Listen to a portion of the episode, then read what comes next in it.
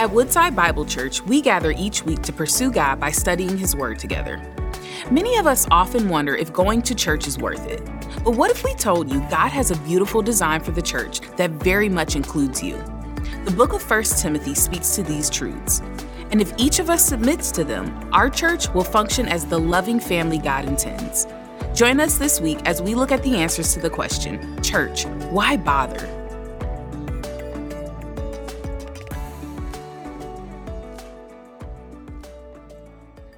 All right, this morning we have an opportunity to uh, continue our worship and studying of God's Word. And so I'm going to ask that you would take out uh, your Bible or electronic device and turn with me to the book of First Timothy.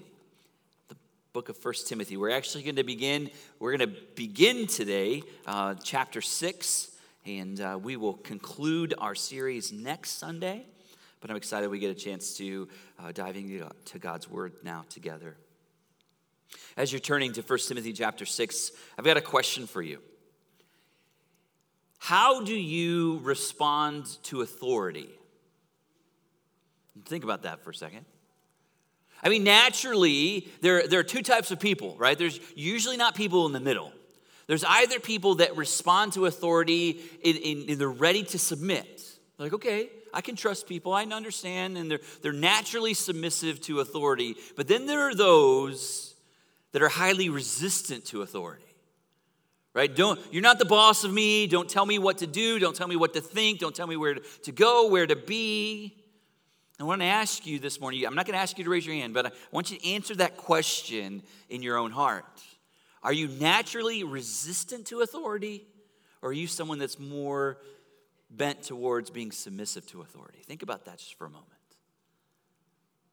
Because that is the question of the day as we look to the text uh, this morning, as we're continuing our series, as we're taking a look at this letter that Paul, the Apostle Paul, writes to Timothy, who's pastoring the church in Ephesus, as Paul is giving Timothy instructions of how to organize the church, how the church is supposed to operate inside of this new family, this new community. And today, Paul is continuing to, to talk about how we treat one another inside of the family of God. And he's, chapter six, even though it says it's a new chapter, this is not actually a, a new thought, but it's a continuation from chapter five. And so Paul's walking into, as, as we took a look at chapter five, that inside of the church, we're called to honor and respect one another. And then he calls out specific people that we're called to honor and respect inside the church. First, two weeks ago, we took a look at the fact that we're called to honor and respect widows inside of the church. We're to care for one another well and to care specifically for widows. And last week, we talk, took a look at how we're called to honor and respect the leaders in the church, those elders and those pastors. And today, as we're going to come and look at the text, we're going to see that God continues to call us as we live in this community of faith that we're called to honor those in authority over us. So, for some today, you're going to hear this teaching and you're like, okay, that's cool. I got this. Right? You, you're naturally, uh, you have a disposition that is willing to follow authority. You have no problem push, you, you don't desire to push back against authority. But for some of you, those of you that don't like authority, this may be very difficult for you. And so I want to encourage you to think deeply about the Word of God that He Himself has given instructions to us and allow His Word to challenge us and change us. Today, I'm not sharing with you my opinion. Today, I'm sharing with you the instructions that God has given us as believers, as followers of Christ, how we are to respond to one another, specifically, how we are to respond to those in authority over us. Let me remind you what Paul has already told Timothy. In 1 Timothy chapter 1 verse 17, he says this. Paul says, To the King of the ages, immortal, invisible, the only God, be honor and glory forever and ever. Amen. See, what Paul has already told us in the very, very first chapter is that we are called as followers of Christ to give honor and respect to God above all others. our allegiance, our affections, our willingness to be submissive in all things is to God and to God alone. So we are called to honor and respect God above all others. This is how we practice or how we walk out our faith is by trusting in God and giving him respect and honor. So as we give God ultimate honor, we're going to see today that we're also called to honor and respect those that are in authority over us because ultimately God is an authority of over all things. And so, even though authority is something we all have to deal with, we all have a certain amount of authority that has been given to us, but there's always someone in authority over us. And ultimately, if you follow that chain of command, at the top of all of that is God Himself. And so we live orderly and we live seeking to honor the Lord as we honor those that are in authority over us. Today, as we look at God's Word, we're going to see that Christians under authority serve a higher authority. So ultimately, God is the ultimate authority that we follow as we follow those that are in authority under God. And today we're going to see specifically in verse 1 and verse 2 two areas or two groups of how we're supposed to respond in authority over them. First, as we jump into uh, chapter 6, verse 1, the first thing that we're going to see is how we are to live in authority towards those that are non Christians. And we're going to see that we're to show honor for the sake of the gospel. So, for those that are in a place in authority in our lives that are non Christians, we're supposed to show honor to them for the sake of the gospel. Look with me in verse 1, and you can see how Paul writes this out.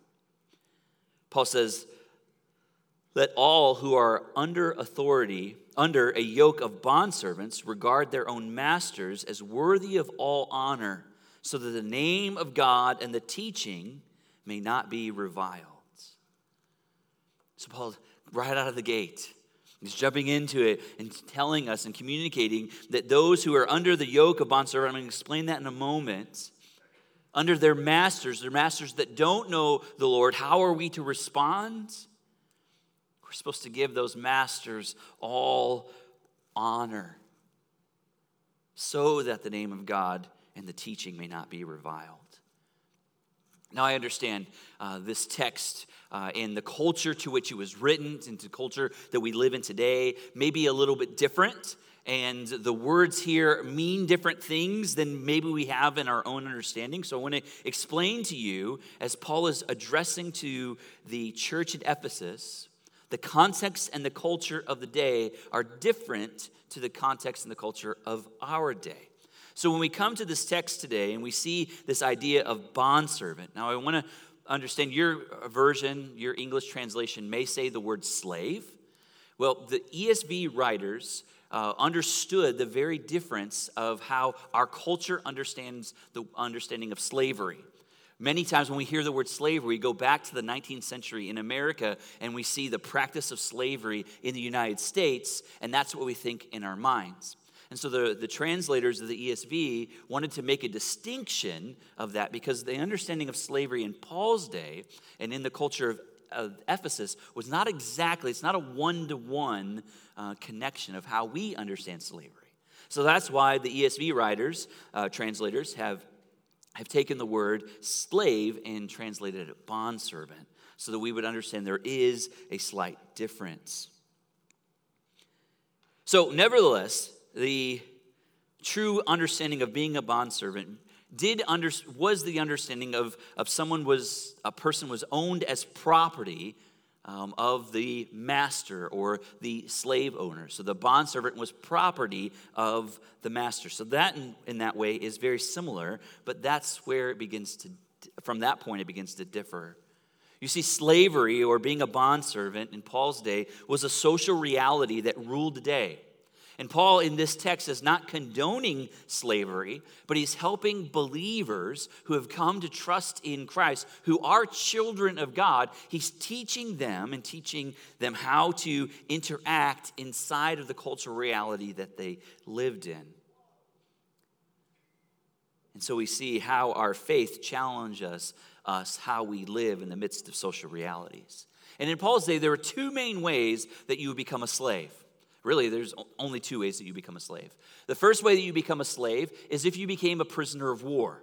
Right, during this time, the, the Roman Empire was still expanding, and as they were conquering new people, when you were a conquered person, you would immediately become, especially if you were in the military, you would become a prisoner of war, and you would become a slave or a bondservant of the Roman government. So that's one way you would come into slavery. The second is if you were a prisoner of poverty if you uh, lived your life and you, you came to a place of where you were destitute or you needed more money, you could sell yourself into slavery or becoming a bondservant. And you were pretty much well cared for in many ways. You could still um, own land, you could still own property, you could still have a name for yourself, but as a bondservant, you would serve until your debt was paid off or you would serve and, and be cared for. If you couldn't care for yourself, you could enter into slavery so that you could be a, a be well cared for. And sometimes, even back in the day, parents would sell their children to be bond servants so that they could have money to survive. Different culture, different understanding, different time. Not right necessarily, but it's the way in which culture was communicated at the time. It's estimated in the Roman Empire during this time there were between 50 and 60 million slaves. So, as, as many as one third of the population would, spe- specifically in large cities like Rome, Corinth, and Ephesus, one third of the population were slaves. So, as, as Paul is writing to Timothy, this is an ever present reality. It, it could be that even though as, as slavery is entering into uh, the culture and as people are becoming believers and the church is growing, it's estimated that even a third of the congregation inside of Ephesus were slaves. And so it's, it's an ever present reality that, again, Paul is not saying it is right or it is wrong. Paul is just saying that as this reality is in our social construct, this is how you are to live. So there was tension inside the, the church in Ephesus. See, bondservants were often tempted to fight against the authority of their owners, just as we see in the world today. Right? Some, some want to take this passage and this understanding of, of master and slave, and we want to make it a completely quick application to our day and to say, well, Paul is specifically talking about, um, if we were to apply it to today, to the boss uh, employee relationship. And yeah, there is some application to that, but more directly, what Paul is talking about is anyone that's an authority over us. That's at the heart of the teaching of this text. How is it that we are to respond as believers? How do we take our Christian faith and how do we live it out in, re- in the aspects of those that have authority over us? And so, just as in Paul's day, there were um, believers that were walking through life trying to, to push back against their uh, earthly authorities, their, those bondservants that wanted to push back against the authority of their masters. Paul calls them to honor and acknowledge the authority which they find themselves in. Paul instructs them to live under a yoke of a bondservant.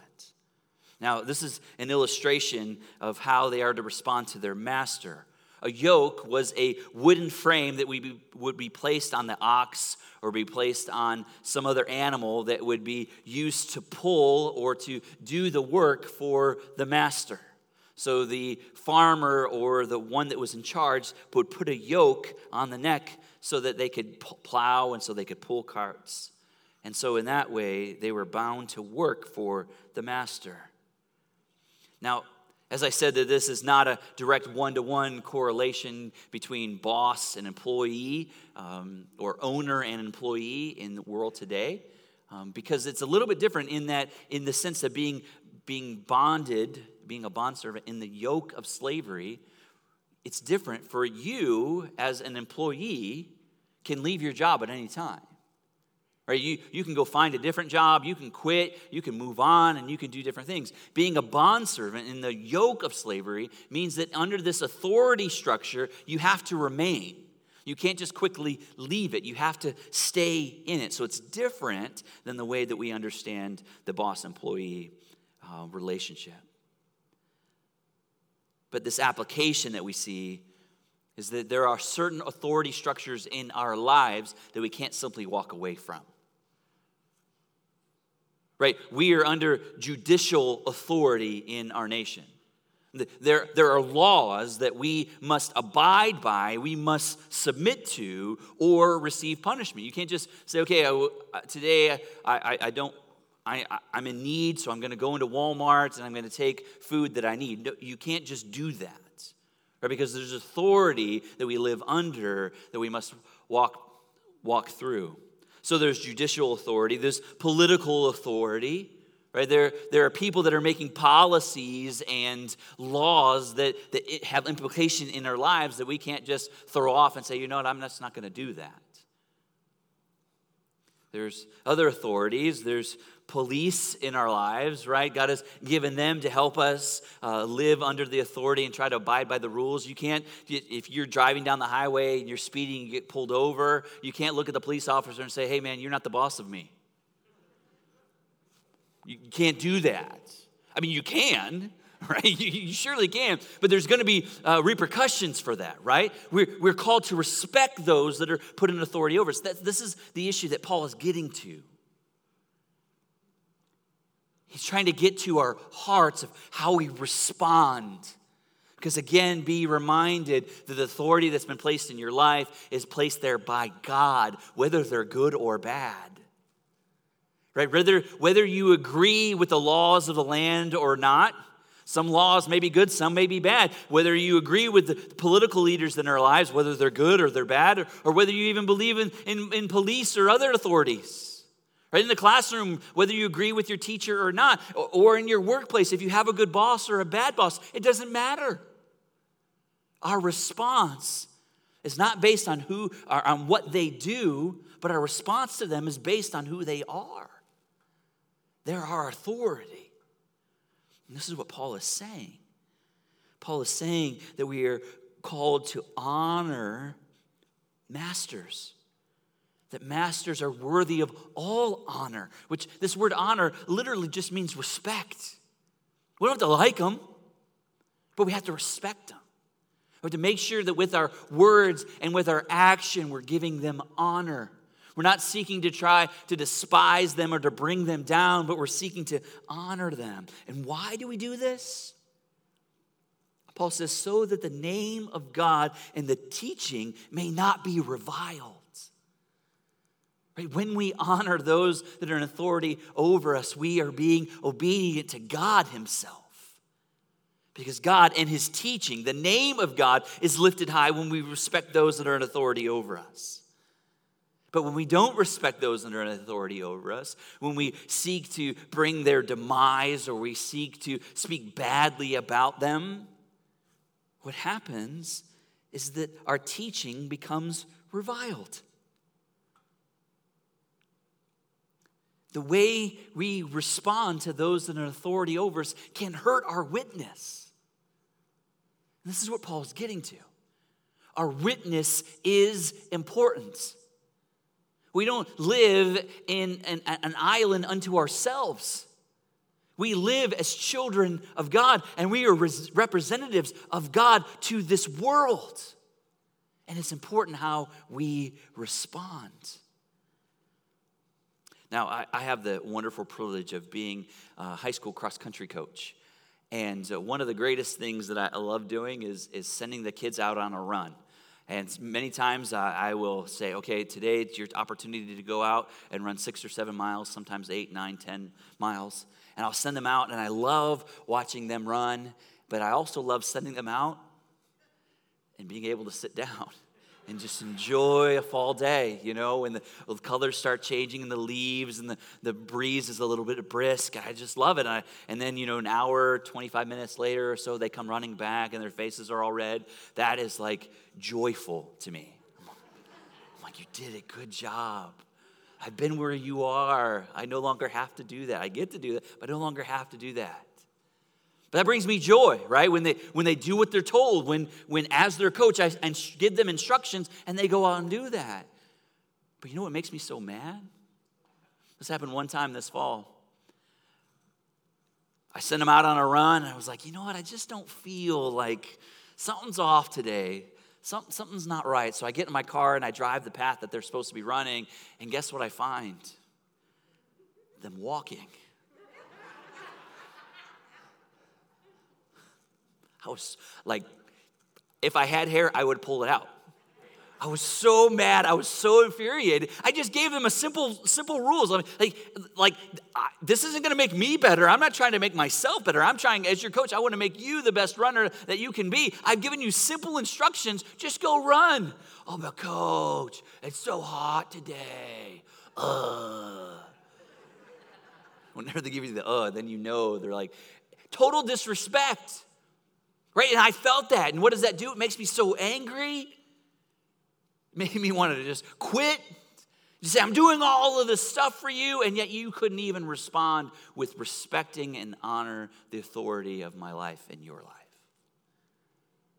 Right? We, we, we know we know what it is to honor those that are in authority over us, right? We also know that we can easily come up with excuses of why we shouldn't honor the authority that's over us. We're so easy and so quick to just say, what, you know what?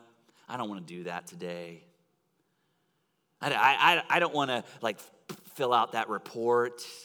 You know what? I, I don't want to honor. I don't want to honor the political leaders in my life. I don't want to. I just don't want. I, I don't agree. They tell me to do things. I just don't want to do it. We're so quick to want to to put it aside and to not honor the authority that is over us. Maybe you struggle to respect those that are in authority over you because you don't believe they've earned that your respect. Maybe you find it hard to honor the superior in your life because they're not an honorable person. Uh, it doesn't matter. It doesn't matter how we feel about people. Ultimately, all authority in our life is placed there by God Himself, and our response is to honor those in authority over us. So let me ask you this question How do you speak about those that are above you? Do you honor and respect with your words and your attitudes? Do you, do you speak positively to your other coworkers? The way we respond to non Christian authority above us shows how we honor and respect them we respond the way that God calls us to respond for the sake of the gospel.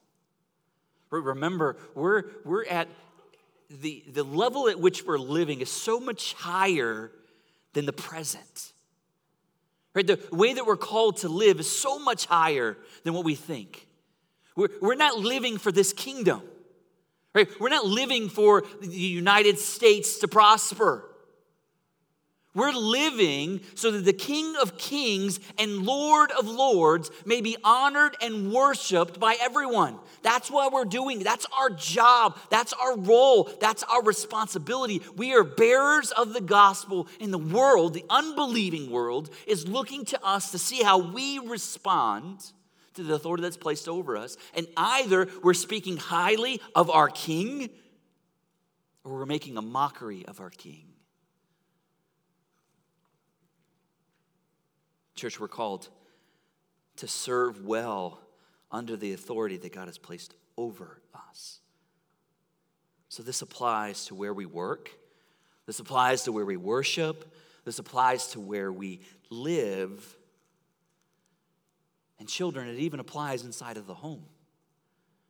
Inside of the home, your parents are your authority. So even if you don't like their rules, even if you don't like the, the, the, the, the teachings that they're giving you, the restrictions that they place on your life, I'm sorry. You do well to live under the authority of your parents and obey. All right, Paul goes on. He first talks about how we're respond in relationship to those that are in authority over us, that are unbelievers, but then he transitions in verse 2 of how we're supposed to respond towards Christians. And this is what he said, or this is the teaching we're going to see that we're called to serve better, to bless spiritual family. Look with me in verse 2. He says, Those who have believing masters must not be disrespectful on the ground that they are brothers. Rather, they must serve all the better, since those who benefit by their good services are believers and beloved. Teach and urge these things. So, what was happening inside of the church at this time is those that were in the, the church in Ephesus were tempted to be disrespectful. So, so if you inside of the church, you had a, a master that was a believer and you had a bondservant that was a believer, there was this, this temptation for the bondservant to be disrespectful to the master because there was this understanding that at the foot of the cross, there's a level playing field. And so the bondservant was like, hey, I, you're my master, but you're also my brother, so, so we're brothers. So I don't have to do what you tell me to do because we're brothers. You're supposed to love me. I'm going to love you, but I don't have to do what you tell me to do. Right? And this is what Paul is getting at here. He's saying, no, no, no. Again, he's not making a, an affirmation of this cultural uh, or, uh, lifestyle. But what he's saying is because this is the cultural reality, this is how you are to live.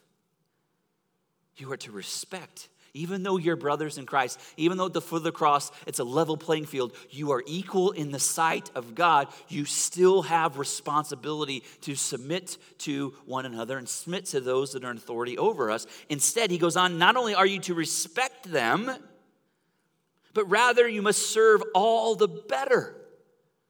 You must give them double honor. It's this idea of one upping your goodness to the one that's in authority over us. See, in our world, we understand this idea of one upping, right? If someone does something, uh, keeping up with the Joneses, if your neighbor gets a new car, you have to get uh, that, that new car with more upgrades, right? We, whatever, whoever someone does something good, we gotta, we gotta do it better and we one up one another in, in the sense of competition. But that's not how it's supposed to happen inside the church. Inside of the church, especially those that are in authority over us, we're supposed to live in, in such a way to make their lives better, make their lives sweeter, make their lives easier. So we give of ourselves, we sacrifice of ourselves for the betterment of them. And in this way, we're to do this in context of this passage. We're to do this for the widow. We're to do this for the elder. We're to do this for the master. Christians must honor others. And when we honor those that are in authority over us that are our believers, we're actually honoring God. I love how Paul writes in, in Romans. He says, Love one another with brotherly affection. Then he goes on and says, outdo one another in showing honor. Outdo one another in showing honor. Like the disposition of our hearts towards one another should be I want to show you more honor. I want to show you more honor. I want to show you, no, you take this. I want to honor you. I want to, we should outdo one another in doing good. This outdoing is so counterintuitive and it's so countercultural. It's not based in competition, but it's based in the benefit of those that are our brothers. In essence, what Paul is calling us to do is to follow the example of Jesus. This is what Paul writes in Philippians as he's instructing the church, he says, Do nothing from selfish ambition or conceit, but in humility count others more significant than yourselves. Let each one look not only to the, his own interest, but to the interest of others. So he's giving this teaching, but then he gives us the example. He says, Have this mind among yourselves, which is yours in Christ Jesus. So he's saying, is outside of a relationship with Christ, you can't do this. It's impossible for you to show honor to other people in this way apart from your relationship in Christ. But he says, now that you are in Christ, you have the possibility of doing things without selfish ambition. You can do things in humility. You can count others as worthy of yourselves because you are secure in Christ. And why is this important? Because then Paul goes on and gives us the example of exactly what Christ has done in verse 6, he says, Who, being Christ, though in the form of God, did not count equality with God a thing to be grasped, but emptied himself by taking on the form of a servant, being born in the likeness of men and being found in human form, he humbled himself by becoming obedient to the point of death, even death on the cross. Therefore, God highly exalted him and bestowed on him the name that is above every name. So, the name of Jesus, every knee should bow in heaven and on earth and under the earth, and every tongue confess that Jesus Christ is Lord to the glory of God the Father. Why are we called to live this way? We're called to walk in the way of Jesus. Jesus emptied himself, who was fully God. In the, in the context of heaven prior to coming to earth, he was constantly being worshiped. He was at the right hand of the Father, sitting there, being honored and glorified over and over and over again. And yet, because he loved us, caused him to sacrifice himself. He emptied himself, took on the likeness of man, and became obedient to death even death on the cross, so that you and I might be saved. See, Jesus isn't calling us to do anything that he didn't do himself. But we live in this way, we give of ourselves. And as followers of Jesus, we're not to be disrespectful, we're not to be dishonorable. And it's difficult for us to, to really try to apply this today because we live in a different context. We have freedom. Right? The, the believers in Ephesus didn't have as much freedom as we have. Right? We have the power to vote. We get a chance to choose those that will be in authority over us. The, the, the Ephesians didn't have that. The emperor was the emperor. You didn't get a chance to go vote. You didn't get a chance to have any of that freedom, but we do. And so, in our way, in some ways, it's a little bit more difficult for us because we're like, well, how do I navigate this thing called freedom? By still being respectful, by still honoring. Do due process, right? Vote. Go to the polls and vote when it's your time to vote. Make your voice known because you have it. Serve in city council, serve in, in, in politics, serve in those places where you have the opportunity to make change. But do it respectfully in the places that we are to be honored, if you're in authority over people, make sure that you're a good manager of that. Right? Parents, be good parents. Bosses, be good bosses. Be people that you're people that are following you want to follow. If you have any type of authority in all the areas you have, be good with that authority. But at the same time, as we're under authority, we're called to be respectful we're called to follow, and we're called to allow our witness to show our faith who is in Christ. So, how are you doing? In your workplace, how are you doing at showing honor?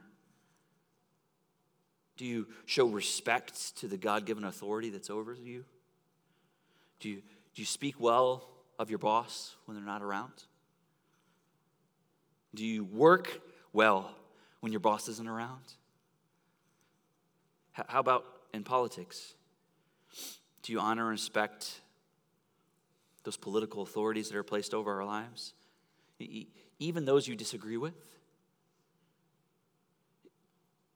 Can the words that you say and the things that you communicate to other people, if there, there was an investigator, an honor investigator, that came into your life and looked at your, uh, your social media posts, your conversations at the water cooler, uh, just the, even your conversations in your family, if there was an investigator that came and looked at all the words that you said, would they be able to say, this person respects the king?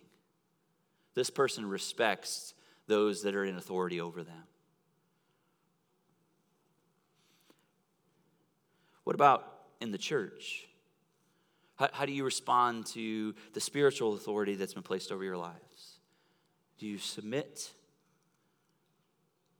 Do you speak well of your church?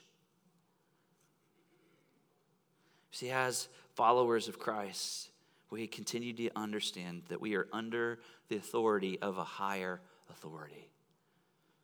So, as we come now to a time of responding to God's word, maybe there's some business you need to do between you and the Lord. Maybe as we sing uh, this closing song and as the worship team comes, maybe instead of singing these words, you might need to just have a moment of humble reflection where before the Lord, you say, Lord, I'm sorry. I'm sorry for the way that I've disrespected those that are in authority over me. Or, or, or, maybe in this moment, you, you have begun, your eyes have been opened to see the beauty of the gospel, and maybe your response today is just to believe in Jesus as your Savior. You can do that today. Because He is our, ultimate authority, because He's done the work of bringing us salvation. So, as we come to our time of response, let us not just be hearers of the word today, but let us be doers. Let's pray. Father,